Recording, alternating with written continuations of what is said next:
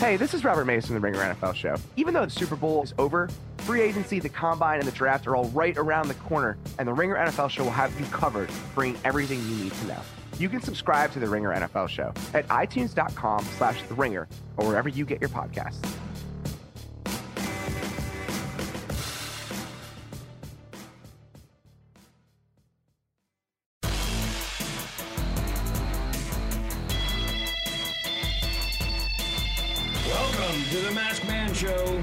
David Shoemaker as usual. Dave Schilling is here, I guess, as usual, and uh, and Dan St. Germain, as usual, is on a telephone on some CBS lot. Uh, Dan, how you doing, man?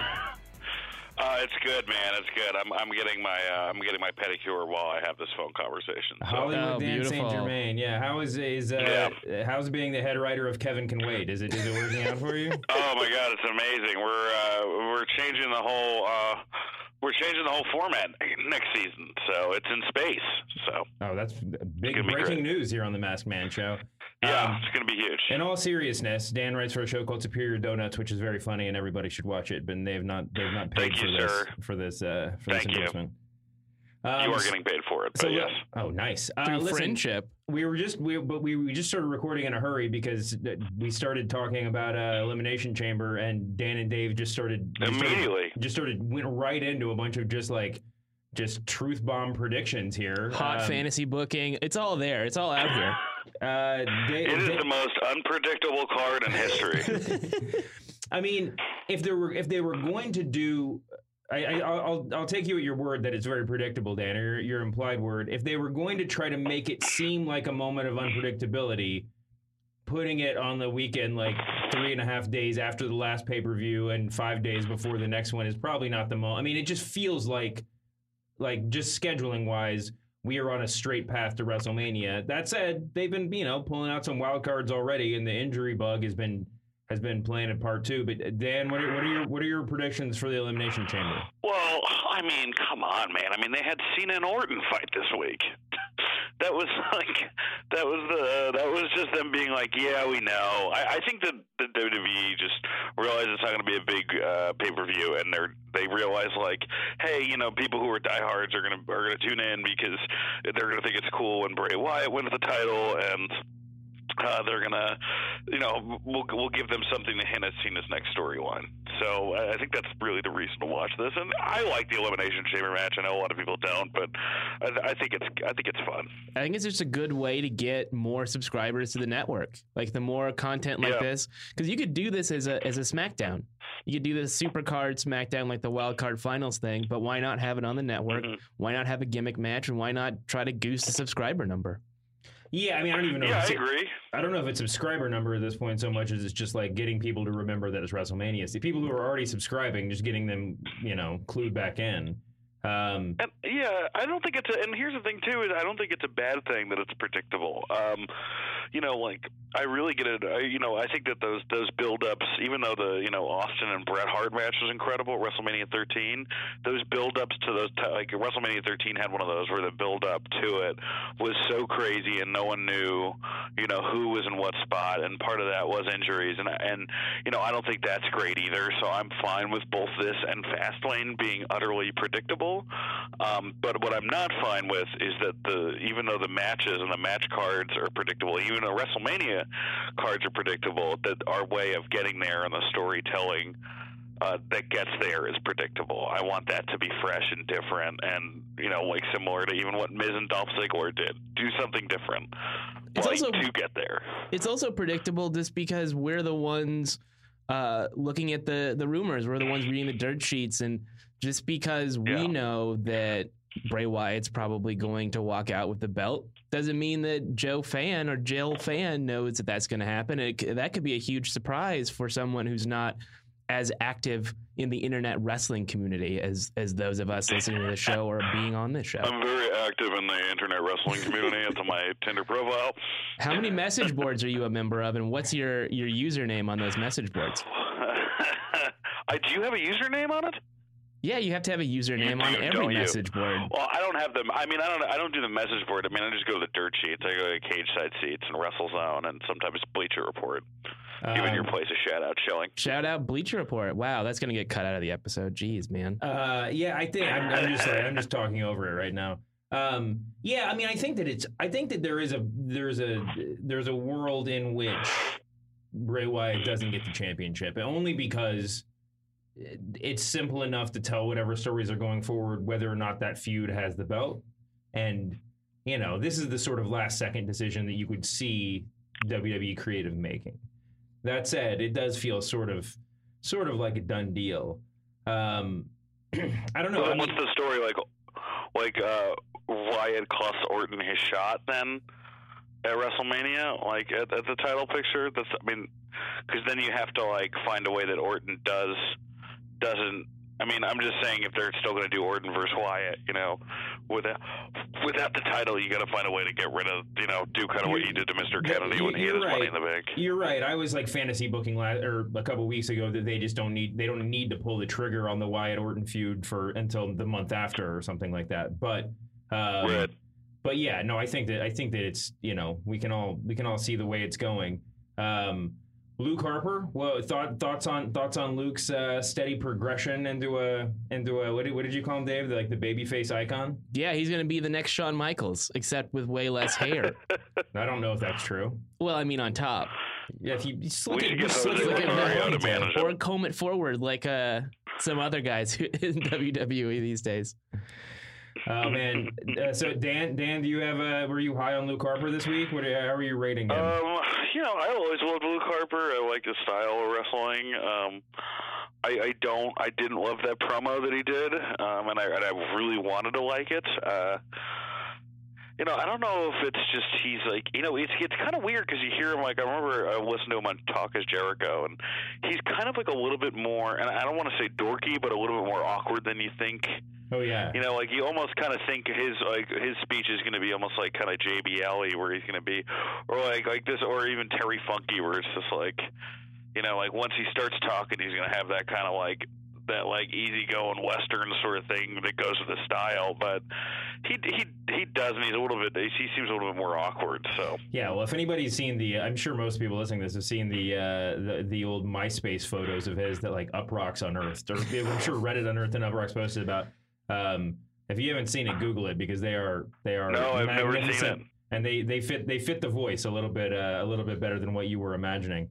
Um, so, do you, what do you think? I mean, uh, Dave, chime in on this too. Luke Harper versus Randy Orton. Do we think do we think there's any storyline progression here, or is this going to be at Elimination Chamber? Is just this is going to be setting the table for something else? Well, like I was saying before we went on the air, my prediction right now, and this could be completely off base, is that Luke Harper is going to realize that he can get back in the good graces of Bray Wyatt by helping Bray Wyatt win the belt in the in the the main event. Because I think the ultimate story is Bray and Luke against Randy Orton as a babyface. Because Randy Orton still, in a lot of ways, plays the role of the babyface in his matches. So I think Luke Harper loses the match um, through maybe nefarious means, maybe a clean pin. I don't think it really matters. And it's going to be a straight ahead match. But Bray Wyatt's going to be at ringside and he's going to be manipulating him through facial gestures and things like that. And then the story will be Luke Harper coming out, turning on Randy Orton, helping Bray Wyatt. And of course, Bray Wyatt in character is going to, you would imagine, feel very grateful for getting the belt. And I think that that's the that's the scenario that sets up this main event is is Randy Orton as the babyface challenger against Bray Wyatt, the champion. Yeah, that makes sense to me. Uh, Dan, any thoughts on that? I completely agree, and I'm also looking at these MySpace pictures, and they are delightful. Yeah, it's pretty great. He's just did- he's like the world's he, he's like he's like the tall the world's tallest MXPX fan or something. And the, like it's a it's a really Warped Tour Daddy.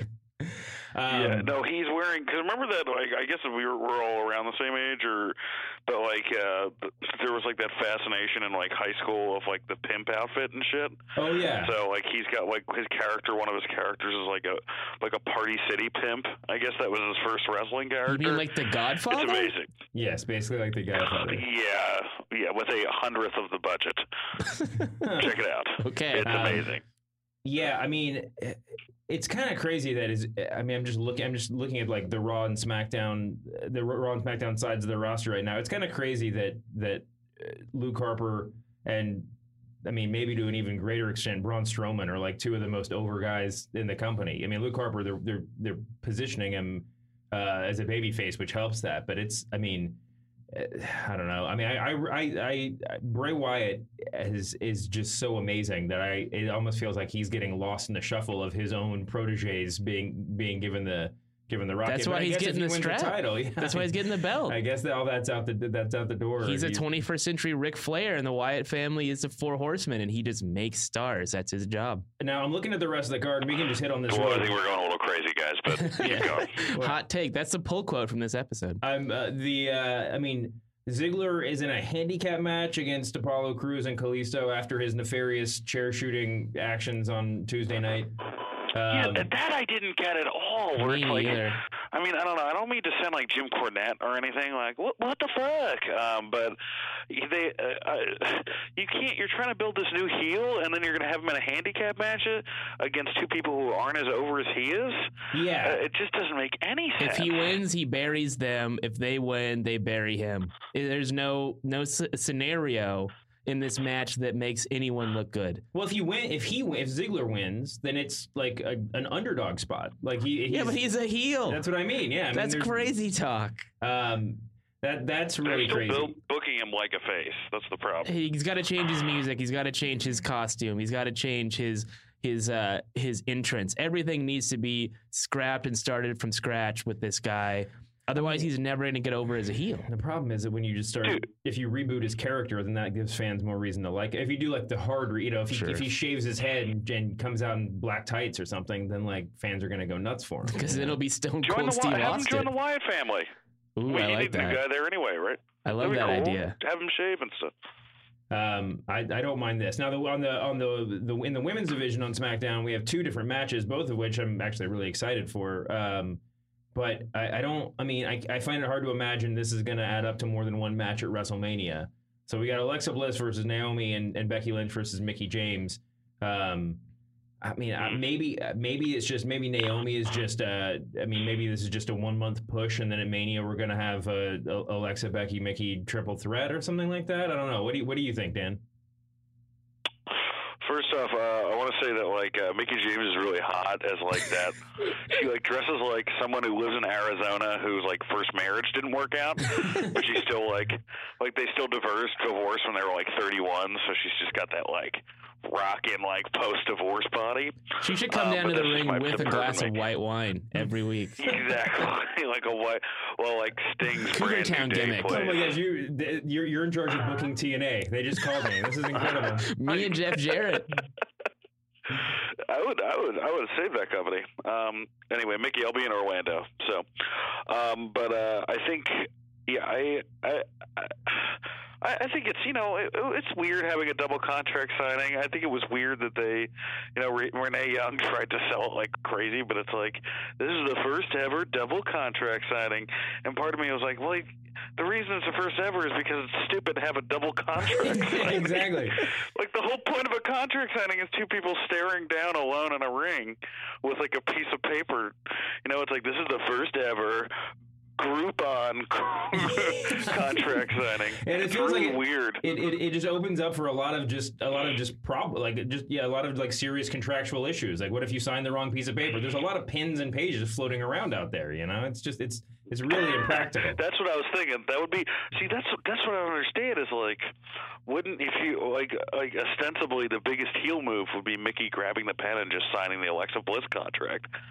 You know, and then she gets a title shot. yeah and we've seen it from we know from WWE history that that actually works like if you just sign the wrong Yeah, contract or you sign someone else's name or anything there's a lot of ways that can go down um, Yeah, Jack Tunney is inspecting every one of those. Um, and I, I mean, I left out Nikki Bella versus Natalya. We, you know, the, are the rumors still holding holding strong that that we're gonna have the mixed tag team match between Miz and Cena? I mean, Miz and Maryse versus Cena and Nikki. I have not heard anything to make that any less likely. That's not to say that it's Yes. going to happen. It's just that I have not heard a counter rumor yet.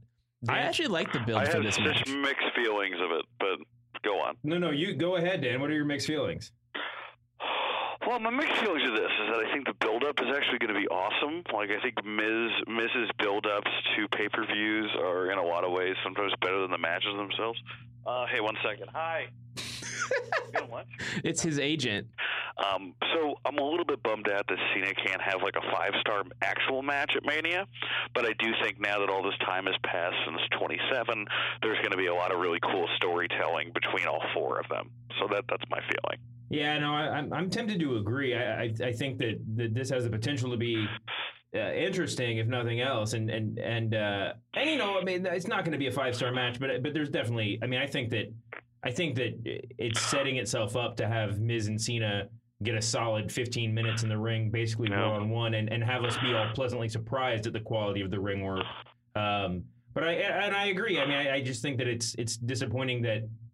I mean, at this point, Cena is like a is like. I mean, is he like a top five work rate guy in the company? I mean, it, like as far as people who you Top look, two in my mind. He's top two. I mean, he's But- as, as far as people who you look forward to interesting new matchups and that sort of thing. I mean, I, I, I yeah, I just think it's really. I think that there's that it's shocking to be able to say that about Cena, but it's interesting to be able to. I mean, it's uh-huh. you're right. Like, I wish there was a match I was looking forward to. Yep. Well, gentlemen, I apologize, but I um, I need to leave. Hollywood Dan has called, and he's being uh, dragged into a meeting. So All right. Give my best to I deserve Charlize all the angry troll comments. I will. I will. I'll, I'll take. Uh, we're gonna enjoy our dodo meat and uh, Illuminati wine. So um, let's all hang out soon, and uh, let's, uh, I'll see you guys probably Sunday, Elimination Chamber in some form. All right, man. Sounds sounds good. Good good luck All with the Big take Bang. Theory. Bye. Thank you. Thank you. Bye. Uh, um, the I, I mean, I honestly, if they really wanted to spice up the elimination chamber, they should just they should just take Baron Corbin out and put Samoa Joe in, and just say this match is going to continue till someone is accidentally injured, and then just see how that affects booking going forward. if Um, only he had injured Roman Reigns. Just Oh, kidding. man. No, I'm just kidding. I don't want anybody to get get get injured. That's not. Samoa Joe. Okay, someone texted me. Who was it? Was it was it you? Was it somebody else that texted me uh, right when Samoa Joe debuted? That they weren't sure if he passed the standing next to Randy Orton in the ring test, which is my my all my the the the metric I always use for how legit somebody's going to look at. WWE. I think it was it was Kazia. I don't think it was me. Um, but I think he looked fine. He Samoa looked- Joe versus Roman. Samoa Joe looked so legit next to Roman Reigns on Monday night. because he's a legit badass. Yeah. I mean, I was uh, so my, my girlfriend never watched NXT, so, so she, we're watching on Monday night, and she's asking me to give the background on who this guy is, and uh, and so I gave her a little rundown, um, and uh, you know, I mean, she she was into it, but I told her that that you know I've said this story before. uh, For as far as wrestlers that I that I've met in person, with the for let- let's say for everybody like under six four, he is by far the most physically imposing dude in a t-shirt. You know, I mean, he's just a scary dude, and his hands are like catcher's mitts. That phrase is overused, but uh, like, man, shaking his hands is a come to Jesus moment. Uh, but yeah, he's he's he's a really legit looking guy. You know, I mean, and he's I, I just I'm glad that he's getting a chance to to shine in, in on Raw. My dream scenario, assuming that what they want to do with at WrestleMania does happen, and Goldberg takes the belt, faces Lesnar, loses to Lesnar, gives him his win back. Was Lesnar Samoa Joe at SummerSlam, and Samoa Joe wins the belt because Samoa Joe is actually a guy who I feel like in a shoot fight could hold his own with Brock Lesnar. Well, I don't know if we want to go that far. He certainly has trained in, in various forms of shoot fighting, but At least you could believe it possibly you could happening. totally believe it. Yeah, you can. You believe the all, his entire arsenal. I I think. I mean, I I I love. I like Kevin Owens better than Samoa Joe. I mean, it, it, it as far. I mean, in twenty at this moment in 2017, I can say that with confidence. But that said, Samoa Joe's entire arsenal seems more legit versus Brock Lesnar than Kevin Owens, except maybe the the the frog splash. I love that Kevin Owens frog splash. Um, but yeah, I mean, it's it, I I would love to see that too. Again, but I, I mean, I, I'm just as soon as you start booking six months out or longer, I mean, I just get so nervous because we've seen what happens when you try to hold a hold a big feud for some point in the future. Um, but yeah, I mean, so what, does Samoa Joe have a spot on the WrestleMania on the WrestleMania roster? Is he is he just on the WrestleMania card, or is he just uh, Finn Balor, that's the one baby face. Finn. Balor is according to Meltzer, Finn Balor is close to coming back, right? That Yeah. didn't didn't he drop that? Um, we were just talking about uh, Woj bombs before the show came on the air. uh, I'm gonna mispronounce his name, but it had Adrian W- W- Wojnarowski. Wojnarowski, yeah. Wojnarowski. Um, we just got to start using Melt's bomb or something whenever he drops some. Whenever he drops some important Well, information. the big one that he dropped this week was that Seth Rollins is probably going to be good to go for WrestleMania. this is. You remember us talking? Was it last week that he got hurt? Is it that recently? Yeah, it was m- last Monday. So we were in here a week ago having this conversation, and I was talking about Friday Night Lights because just the because it's it is it is possible to walk around on a leg with a you know busted MCL or AC. What what he hurt? Was MCL. MCL. And you know if it's if it's if it's technically healed in eight weeks or whatever. I mean, you or I would be walking around with probably a light knee brace at work Mhm. after eight weeks.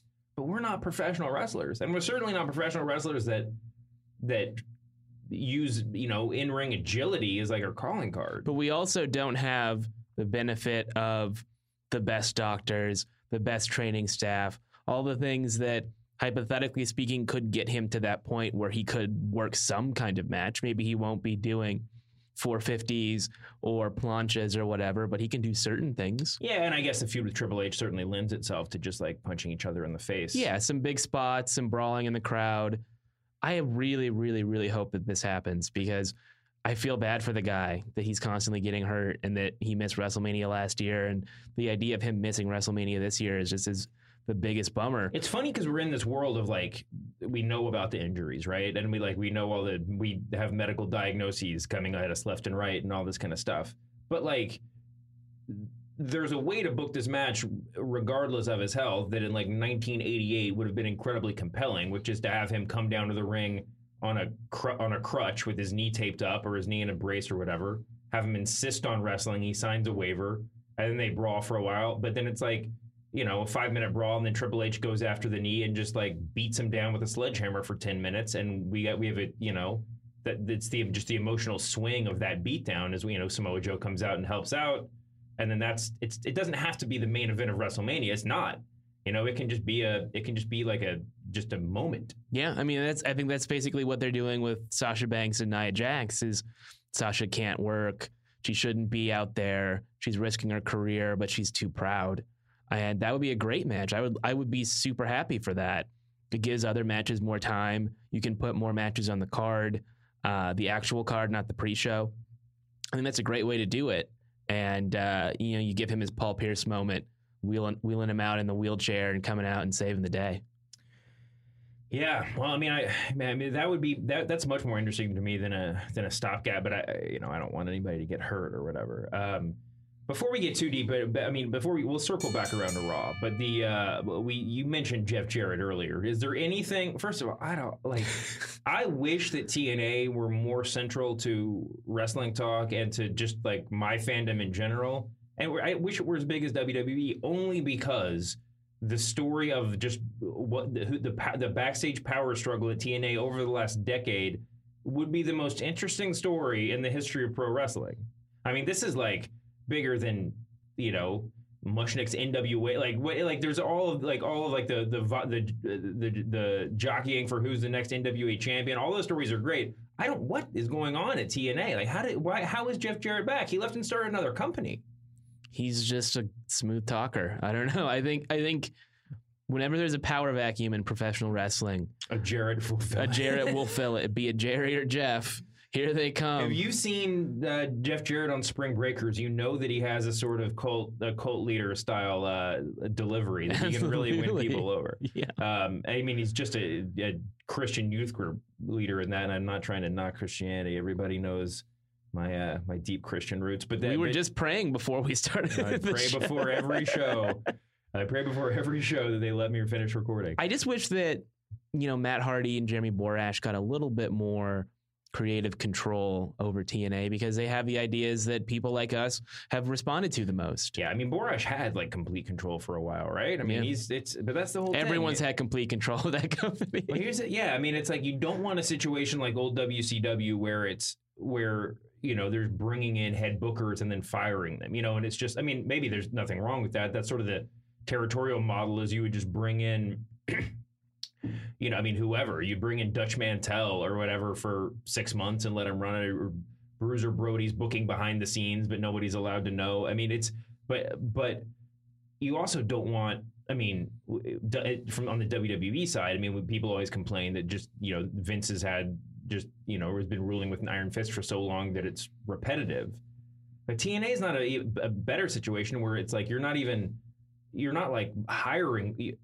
It would be better if they were hiring head bookers instead of just promote like finding guys who were already and gals who were already employed and just saying like for this month you're the booker, you know, or like you have. It's just a weird situation. it's it's political uh, from what you know I can tell uh, as an observer of these these sorts of things. It's just who has the most support in the back, who has Dixie's ear, who have Anthem's ear now. Well, Um, you know, it's it's uh, it's a shame because consistent booking is what people respond to. It's what makes money. Is we're going to do a year, or two years, or six months, or whatever it is, in and we're going to tell 2017, that's Yeah. definitely true. we're going to tell stories, and the stories are going to have beginnings, middles, and ends.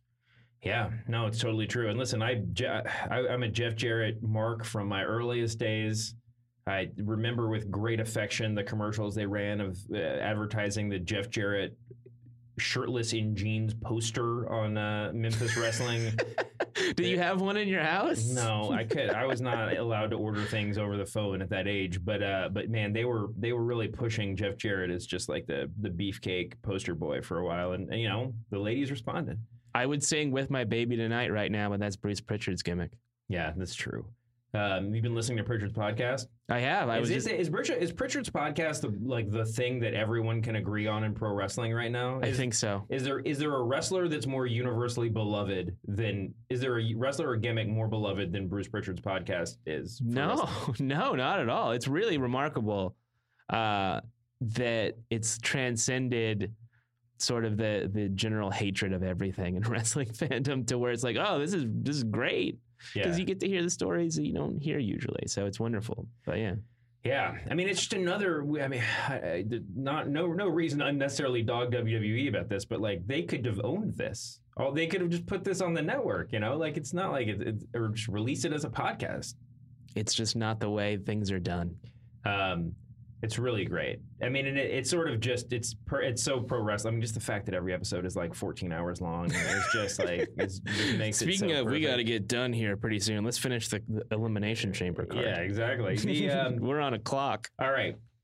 Other news of the week: uh, Hulk Hogan reportedly coming back to WWE. I believe this is also a melt bomb. Uh, he's coming back, quote, sooner than later. Uh, do you have feelings about this? A long pause. I not not happy about it. Yeah. He crossed a line. I'm sorry, he crossed a line that I would hope most people listening to this show would consider uh, unforgivable, but I don't know. Um, you know, I loved Hulk Hogan as a kid. I loved Hulk Hogan through the NWO, through the last WWE run. TNA, obviously, I didn't really give much of a shit, but it's just not cool what he did. It's just not cool. But at the same time, it's professional wrestling, and no door is ever closed for that long. And uh, you know, I'm not going to, you know, complain about it on Twitter or belabor the point on this show specifically. It is what it is, and uh, you know, hopefully he's learned his lesson. I think that hopefully is the is what is the tough part about it. Like I, I'm I'm the, you know a lot of my fandom is tied up in Hulk Hogan. You know, like I I love Hulk Hogan, the pro wrestler. Uh, uh, it's just the like a timeout is not the appropriate Right. punishment or, or it's not is punishment's not even the right term but like you don't just give somebody a timeout for for uh, you know what he did and and first of all if you're Hulk Hogan I get that like at the beginning it's so there's like just so much static that like you rushing out and like giving interviews not like it's not going to make a bunch of difference. But like if this happened to you or me like you would just be like and if this were not a, it was just like a terrible moment caught on tape and it's not your true feelings you would just be like like just like burst like knocking people over to to go on the record and be really sincere about how this wasn't true right? I mean i know Ho- hogan's been out there but like rosenberg used to say we used to always you know talk about how like hogan you like open invitation on the hot 97 you know come on come on over like just some way like that aside i'm just going to pause that like for like you just as a fan, as someone who cares about this issue, you just want to be able to say, like, that's terrible. But like, th- like there has been a there has been a reckoning. There has been like, you know, if WWE just said instead of just disappearing him, had said. This, we, we don't stand for this and like you know we're not going to deal with Hulk Hogan for one year a calendar year then when it's over you feel like well at least he's served his time or something but there's no serving time it's just like we're just going to run out the clock until everybody forgets you know Yeah. Well, some of us are not going to forget, and it's going to be difficult to to embrace him when he comes back. But the fact that he's coming back is is it is what it is. It it's is a business decision on WWE's part, and they're going to make a lot of money, and hopefully, um, you know, some good comes of it. Sure. Yeah, and I mean, and honestly, if they could, if like, I don't mind him being in like a WWE video game so much as, but like WWE at this point is it's just like the the real life version of WWE. I mean, they're they're you know on some level mar- they'll be marketing deliberately or no, they'll be marketing off of the the holy shit factor of them welcoming this guy back, Yeah. right? So Well, look, if he, I feel like when it's going to happen is WrestleMania because it's in Orlando, it's his backyard. He comes out, cuts a promo, heartfelt, apologizes, really like throws himself on the sword in public in front of 80,000 people or whatever the number is going to be, I'll be okay. I'll be fine. But he has to I acknowledge think it. actually you that that uh, listening to you say that I think that's exactly right. That they that uh, for all of my complaints just then, I'm like the person like criticizing a wrestling storyline like two, um, you know three weeks before the pay per view. I mean, if this is a setup for just the for like the most incredible emotional moment that if you know if he's going to come out and really do something like that. Um, then it'll it could be more powerful because of the issues that we Exactly. have. But it's a but it's walking a fine line, man. Yeah. WWE I don't know, man. You put a microphone in Hulk Hogan's hand with the intention of him apologizing.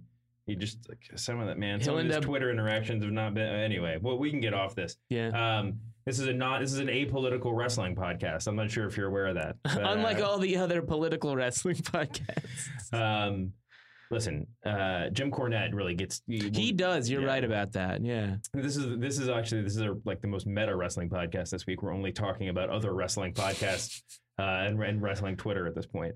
Um, the other big news, uh, talking about you know old wrestlers from my childhood, is the Rock and Roll Express uh, has been announced as uh, the newest Hall of Fame inductee. Do you have uh, do you have any do you have any Rock and Roll Express memories at all? Um, you only grew up out here in California, right? Yeah, no. So I was a WWF guy, um, but I of course I watch Saturday Night and I watch old Clash of Champions on TBS and and all that stuff. So I, I knew you know WCW in the Eric Bischoff era. yeah. I didn't really know uh, until you know watching later what the NWA really was about and that kind of stuff.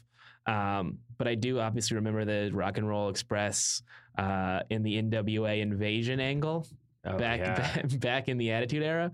Uh, I mean, it's definitely a long time coming, just because they were so influential, and there would be no um, rockers without them. There obviously because it was basically a ripoff.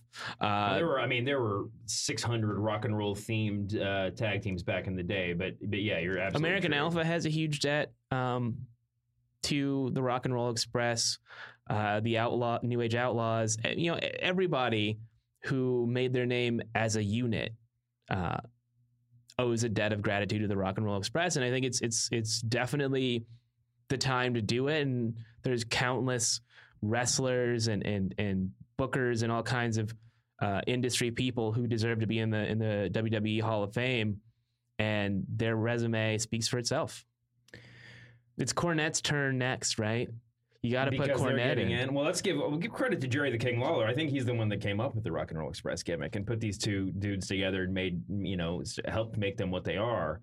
I, I wrote. Speaking of Lawler, I wrote a piece about going to see Lawler wrestle a few years ago back at Grantland when he was it was his first match post heart attack, and he was having this basically this you know Legends show in. It wasn't in Memphis. It was in Tunica, Mississippi, which is 30, 45 miles south of Memphis, but at a casino. But it, so I went down there to watch it, and um, I'll retweet that piece because I, I I love that piece. But um, there was one point where I was just like walking through the casino and saw Ricky Morton like like texting or on the or on his phone and like smoking a cigarette with a beer and, and like grandpa glasses and his just like frosted spiky mullet. Uh, you know, he just looked like like three different things at one time, but and none of them were a scary person, as, like a physically imposing pro fighter. Um, but you know, then they ha- you know like they you see him wrestle. I mean, he's they, they're still out there wrestling probably. Right? I mean, they're, they're you see him wrestling. He's just he, he's I guess he's always been. I mean, he's always been small. He's always been un, like not particularly physically impressive, but he's a star, you know. And that was part of what I wrote about that week was just the incredible distance between reality and mortality and these like in-ring superheroes. And Ricky Morton, uh, I mean Robert Gibson is the rock of that team, but Ricky Morton personified that weird chasm. That that's what pro wrestling's all about. He he personified that more than anybody. Um, if you got, I, I don't, even- I haven't even looked at the network to see if it's on there, but um, when he was in, in, back in WCW or NWA, he had a he had a brief feud with Flair for the title, and it was just because he was so over. Like I remember very clearly, like a formative moment for me was Ric Flair like beating him up in the locker and, and like rubbing his face against the concrete floor and, and busting him open. And uh, I mean, first of all, that's some grisly stuff. I mean, my I, I'm gonna go back and rewatch it. It might just be like a drop of blood, but knowing knowing the Rock and Roll Express, it was probably a, a, a Crimson Mask. Um, but yeah, man, he those guys were those guys were crazy over. And props to them for taking bumps uh, during total nonstop deletion. Oh You know, yeah. they were out there working with the Hardy Boys. Dream match finally happened. Oh man, they're they're just I mean just just a great tag team, and it's cool to see them get in because yeah, I mean they they uh, they they really deserve it, man, and they and I mean they've just brought so many fans so much joy over the years. And there's a lot of uh, NWA uh, slash WCW guys who, to my knowledge, are not in that deserve to be in. Vader is on that list, obviously, um, just for being one of the great monster heels of all time. Mm-hmm. I don't think Sid is in. Yeah, I mean, listen, they, they can't put everybody in, or there wouldn't be a Hall of Fame induction next year. It would Right. just be like the guy who just retired every year. But um, yeah, no, I, I like this move. I like this move, and we we should go back. We should be sometime between now and WrestleMania. Let's let's uh, we'll, let's let's do some do a live viewing of a I love this of idea. a Rock and Roll Express match on here because, like I said, man, they they did some they did some really cool stuff. Um, all right, back to what really what people really care about. Um, we have the Elimination Chambers coming up. We have Fastlane. How far away is Fastlane now?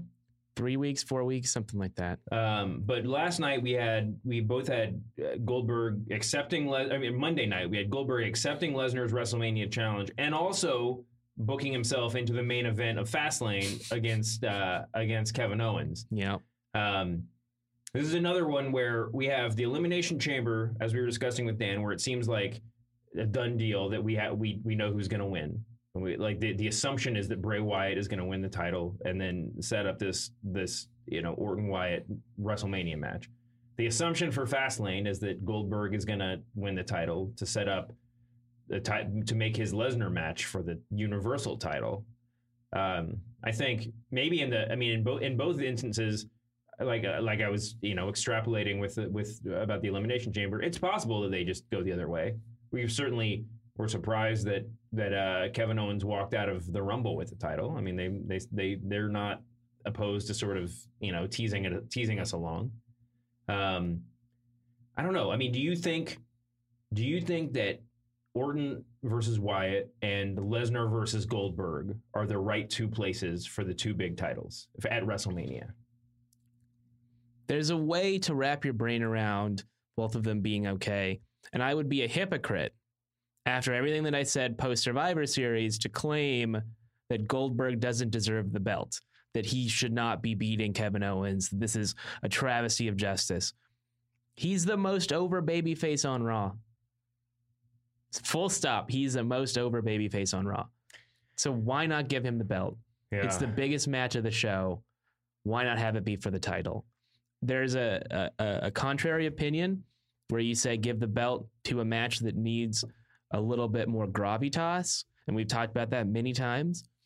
But the fact of the matter is, this is the this, this is the match. This is the match that's selling I- subscriptions to the I, network. I don't I don't disagree with you. I don't disagree with any of your points. I I think that the the, the point you make, I mean, the, about you know, give it to another match to because it needs it. I think it's actually the inverse of that. I think it's that Goldberg versus Lesnar absolutely does not need it. right. And if anything, it's sort of to me, it, it takes a little bit of the air out of that match just because it's it doesn't get to be just a spectacle. You know, like it doesn't get to be. You, you don't have the potential for it being a 20 second squash. Yeah, and I wouldn't want that again. But like that sort of unexpectedness probably won't happen because now it has the it has the onus of being the big like the main event of the show, basically, right? Um, and I'm not sure that it gains anything from having the from having the title, except for just the card overall gains from the main event being the main event. You know, I mean, from that the biggest match being the title match. Um, but yeah, I mean, I, I I think that the the only I mean the the the other fear is that we've I mean the last time they fought at a WrestleMania was one of the most you know just ridiculous moments in wrestling history, right? I mean they're just getting booed out of the stadium, and I, I feel I, I my my worry. It, even if I thought, even if I totally go to agree with you that this is it's the biggest match, he's the most over babyface, put the title on that. Even if I agreed with that 100, percent I would still be concerned that having two part timers with, I mean, I'm sure we'll know uh, if we don't know already that there's a, they probably have a total of, you know, four more matches contractually. I mean, Goldberg has one match after WrestleMania or something, and according. No, I think he. I think WrestleMania is it because I think it was Rumble, um, Fastlane, WrestleMania. Well, they'll okay, they'll sign him to a one match extension just so we don't have this conversation every day leading up to WrestleMania. I mean, Right. We can there'll probably be something else, but still, uh, I was gonna. I was the point I was making was even if they have six more months each on the card, it's still the same vibe of like this doesn't matter. You know, I Right. mean, it doesn't like, and I, I, I think from a WWE perspective, I would be concerned that the fans, as hyped up as they are for Goldberg, as much as they love Brock Lesnar, would just be tempted to ironically invoke their WrestleMania 20 match. Yeah. But, you know, I have to say, they've been planning for two, three years now this idea of Brock Lesnar with the belt, dropping it to a full time big star, right? That was the plan at WrestleMania 31. Uh, it didn't happen. Um, or was it? Yeah, it was WrestleMania 31. After he beat Undertaker the year before, he goes in, he faces Roman Reigns. Reigns hypothetically was going to win the belt. Didn't happen for a variety of reasons, mostly due to Roman Reigns not being very over as a babyface. Yeah. And so he's never given the rub to anybody. Why not do it now? Why not give him the belt through this Goldberg feud with another part timer, have him hold the belt for six months, drop it at SummerSlam to Roman Reigns, Samoa Joe, God knows who, um, and then let him walk off into the sunset because he's he's running out of years and running out of interest, I think, in wrestling. And you can't have your biggest star be a part timer. Yeah. So it, it seems inevitable to me, and it's this seems like a good way to put the belt on him again. Yeah. No, and It's a bummer. It's a bummer because it's not going to be a great match. Uh, it's taking the belt away from, you know, a smart favorite and Kevin Owens. Uh, and Owens Jericho could certainly use the title, but I think the biggest. I mean, I love. I'm gonna be excited about Owens Jericho. It's. I mean, that's. It's. You know, whatever. But I think that the. I think that the. It, it doesn't matter who holds the belt. I mean, that's the belt is a prop. That's what they always say. Yeah, but the, but but it does. But but it's. I mean, the thing that fans will react to is taking the belt off of Owens and then putting as much as you know Owens Jericho is going to be great, putting him directly into a feud that doesn't involve the belt. Like Right. he- if he were, you know, if he were involved, if, if we thought he was going to interfere in the gold, you know, in the main in the Universal Title match, that would help. You know, that would take some of the sting off. If we thought he was still circling around the title, it's not that big of a deal. But uh, And we have to ignore the fact that he's probably not going to get his contractually obligated or mandated rematch, which is a, a storyline gimmick that they use all the time. He's not going to wrestle him on a, a random Raw for the belt. sure, So it's just like, well, why does he not care anymore?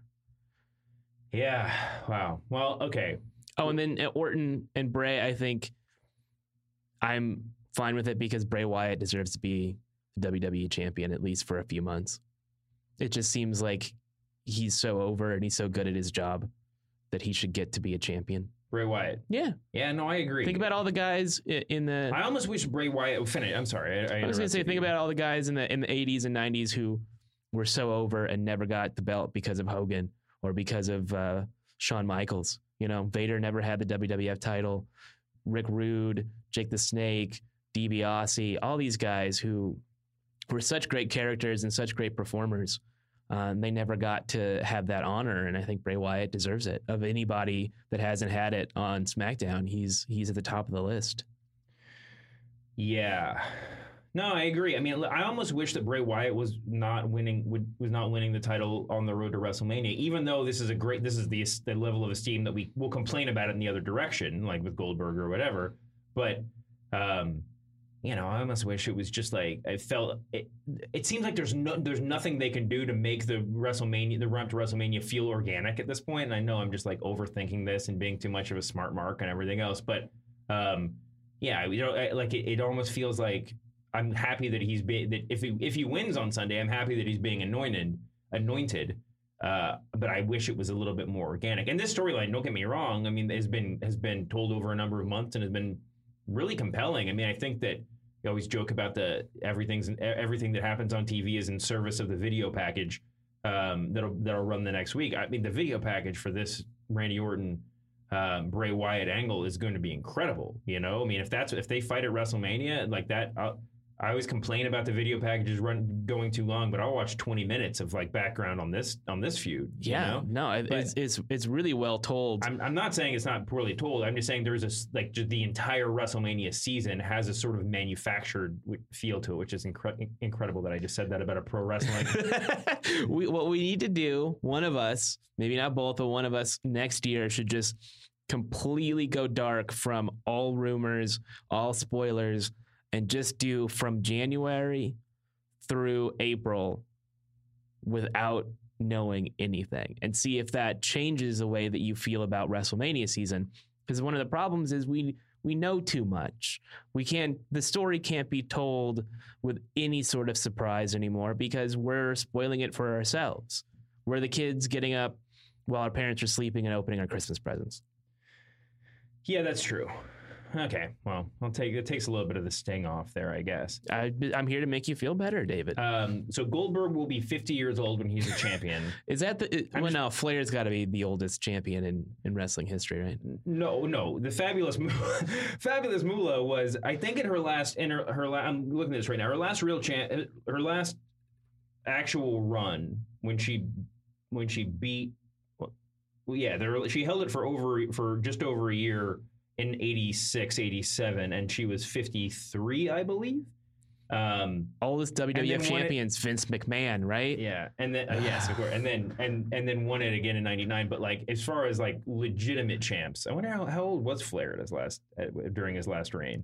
Um, but yeah, it's not like old ch- champions over 50 is not unheard of. It's a little bit weird as much as they've been pushing, you know, athletic legitimacy over the past year or two. Um, particularly with the women's division, but but certainly, but in general, you know, and and uh, that's what the Brock Lesnar era has been all about in a lot of ways. Um, but I guess, man, I mean, uh, I don't, it's hard. It's hard to knock Goldberg. I mean, he's. I mean, when he had when he if he when he has a has to have a twenty minute match, and if if it's terrible, I guess you know we can change the song. But that but that's um, so far, you're right. I mean, he's very very over and and successful. So. It's a shame DDP's retired because he's the only guy who can get a good match out of Goldberg. um, DDP would probably come back for that, right? Yeah, sure. Why not?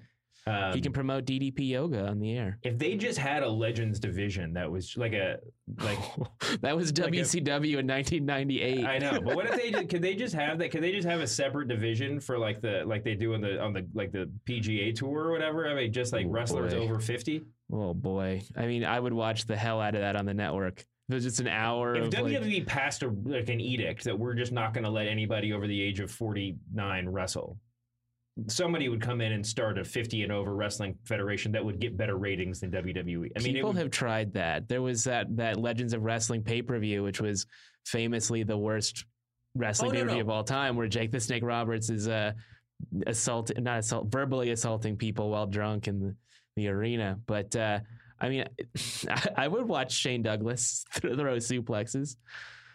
Yeah, no, I mean, I think that there's, uh, well, okay, if they did it now, it would think it would be more effective because we have guys like Goldberg that look like, you know, That are jacked. Yeah. Yeah I mean, they're incredible. People, people are staying in better shape. You Yeah. know, you don't have to like go get Jerry Sags out of bed to wrestle him and. You know, it's be. Jerry Sags is literally in bed right now. I guarantee you. yeah, well, um, it depends on when people are listening. Never, no, no, it doesn't. no, It he's doesn't. in bed. Okay. Um, what do we need to hit on from Raw before we circle back around to Elimination Chamber? Um, Um, Akira Tozawa made his big debut, and boy, did they hype him up. Yeah. Interesting choice. Um, you know, the cruiserweight division, they did that big uh, multi-person match. I still feel like nothing's nothing's happening. That's all that needs to be said about that. Nothing's Um, happening with that. Samoa Joe versus Roman Reigns. We touched on it before, but that was I really enjoyed that match. Strong match, yeah. I mean, two styles that work really well together. The battle of Physical. Samoan drops. Bruising style, both Samoans, yes, definitely. Um, the women's title angle continues apace. Bayley and Charlotte next week for the belt. Have to assume Bayley's winning the title on Raw. Well, that's when Charlotte's at her weakest. We know Yep. that. Um, Monday nights are kryptonite for Charlotte Flair. all right. Uh, the Elimination Chamber is this Sunday. Believe it or not. Um, uh, we we touched on everything to start off the show, but your official prediction for the main event is it Bray? Okay, just to run it down: John Cena versus AJ Styles versus Dean Ambrose versus The Miz versus Baron Corbin versus Bray Wyatt. I. I, I don't have hard like you know deep feelings about the elimination chamber match the contrivance itself although I will say my girlfriend was uh, just laughed out loud when they showed the video package because the pods are so silly. But that's sort of the uh, she might change her mind completely by you know by Sunday. Uh, Mauro Ranallo kept calling it the Hell in a Cell match in Did the first like first Oh, thirty totally minutes of the show. Uh, it's it's basically a Hell in a Cell match with the stupid pod gimmick. Yeah. I I, don't mean, I like, like the fact that they have to like watch and they you know you can jump off the pods and everything, but it's it's just a I don't. I, I just it, it- people. I mean, I'm just such a mark this week. I don't know why, but it's like you know, just make it a just make it a regular old match. I guess it can be having all the people. It's it, you have to come up with some contrivance, but um, you know, the steel cage still has more gravitas than just about anything else in my mind. So Yeah, and they they did a, a couple packages this week with uh, former combatants, sort of I hyping that it a lot, Yeah, I thought it was cool. Um, and Goldberg, you know, surprisingly absent from that, as far as I remember, because Goldberg was in one. And he could have done. I guess they would have had to pay him extra to, to be in the video, but um, yeah, I mean, it's not my favorite gimmick match.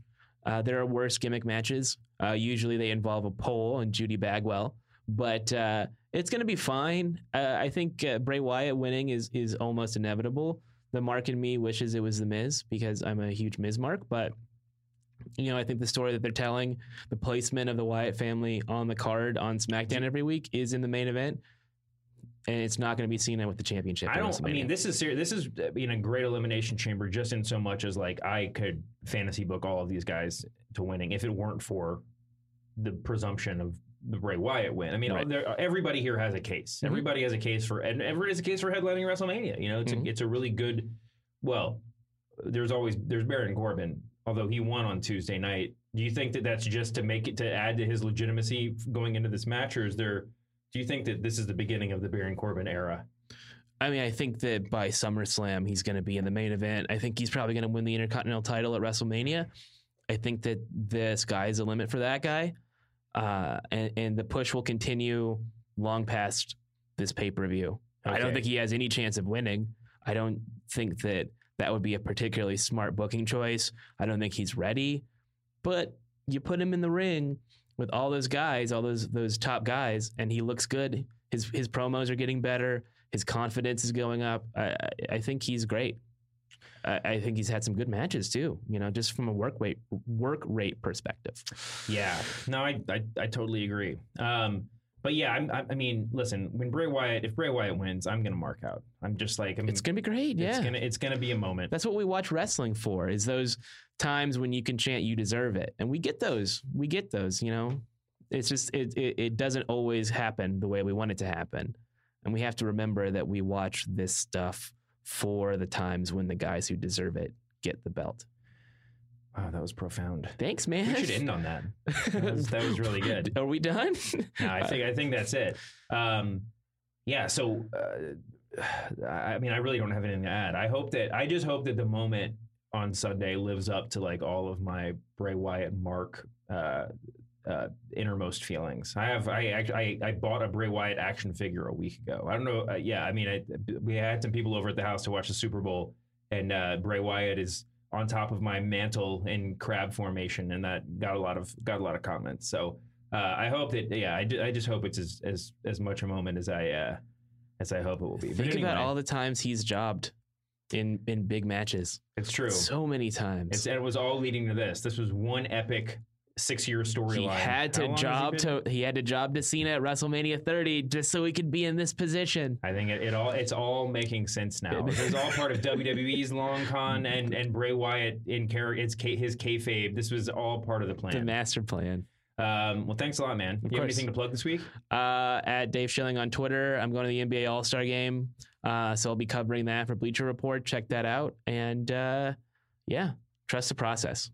Trust the process. Enjoy New Orleans. I will. It's like well, one of the one of the great cities this country has to offer. I will be coming back without my cell phone, my keys, and my wallet, I'm sure. Um, the one person we didn't mention in the elimination chamber, I think, through this entire episode was was uh, Dean Ambrose. So, actual apologies to Dean Ambrose for that omission, but on a deeper level, general apologies to Dean Ambrose. We'll see you back here next week, humanoids.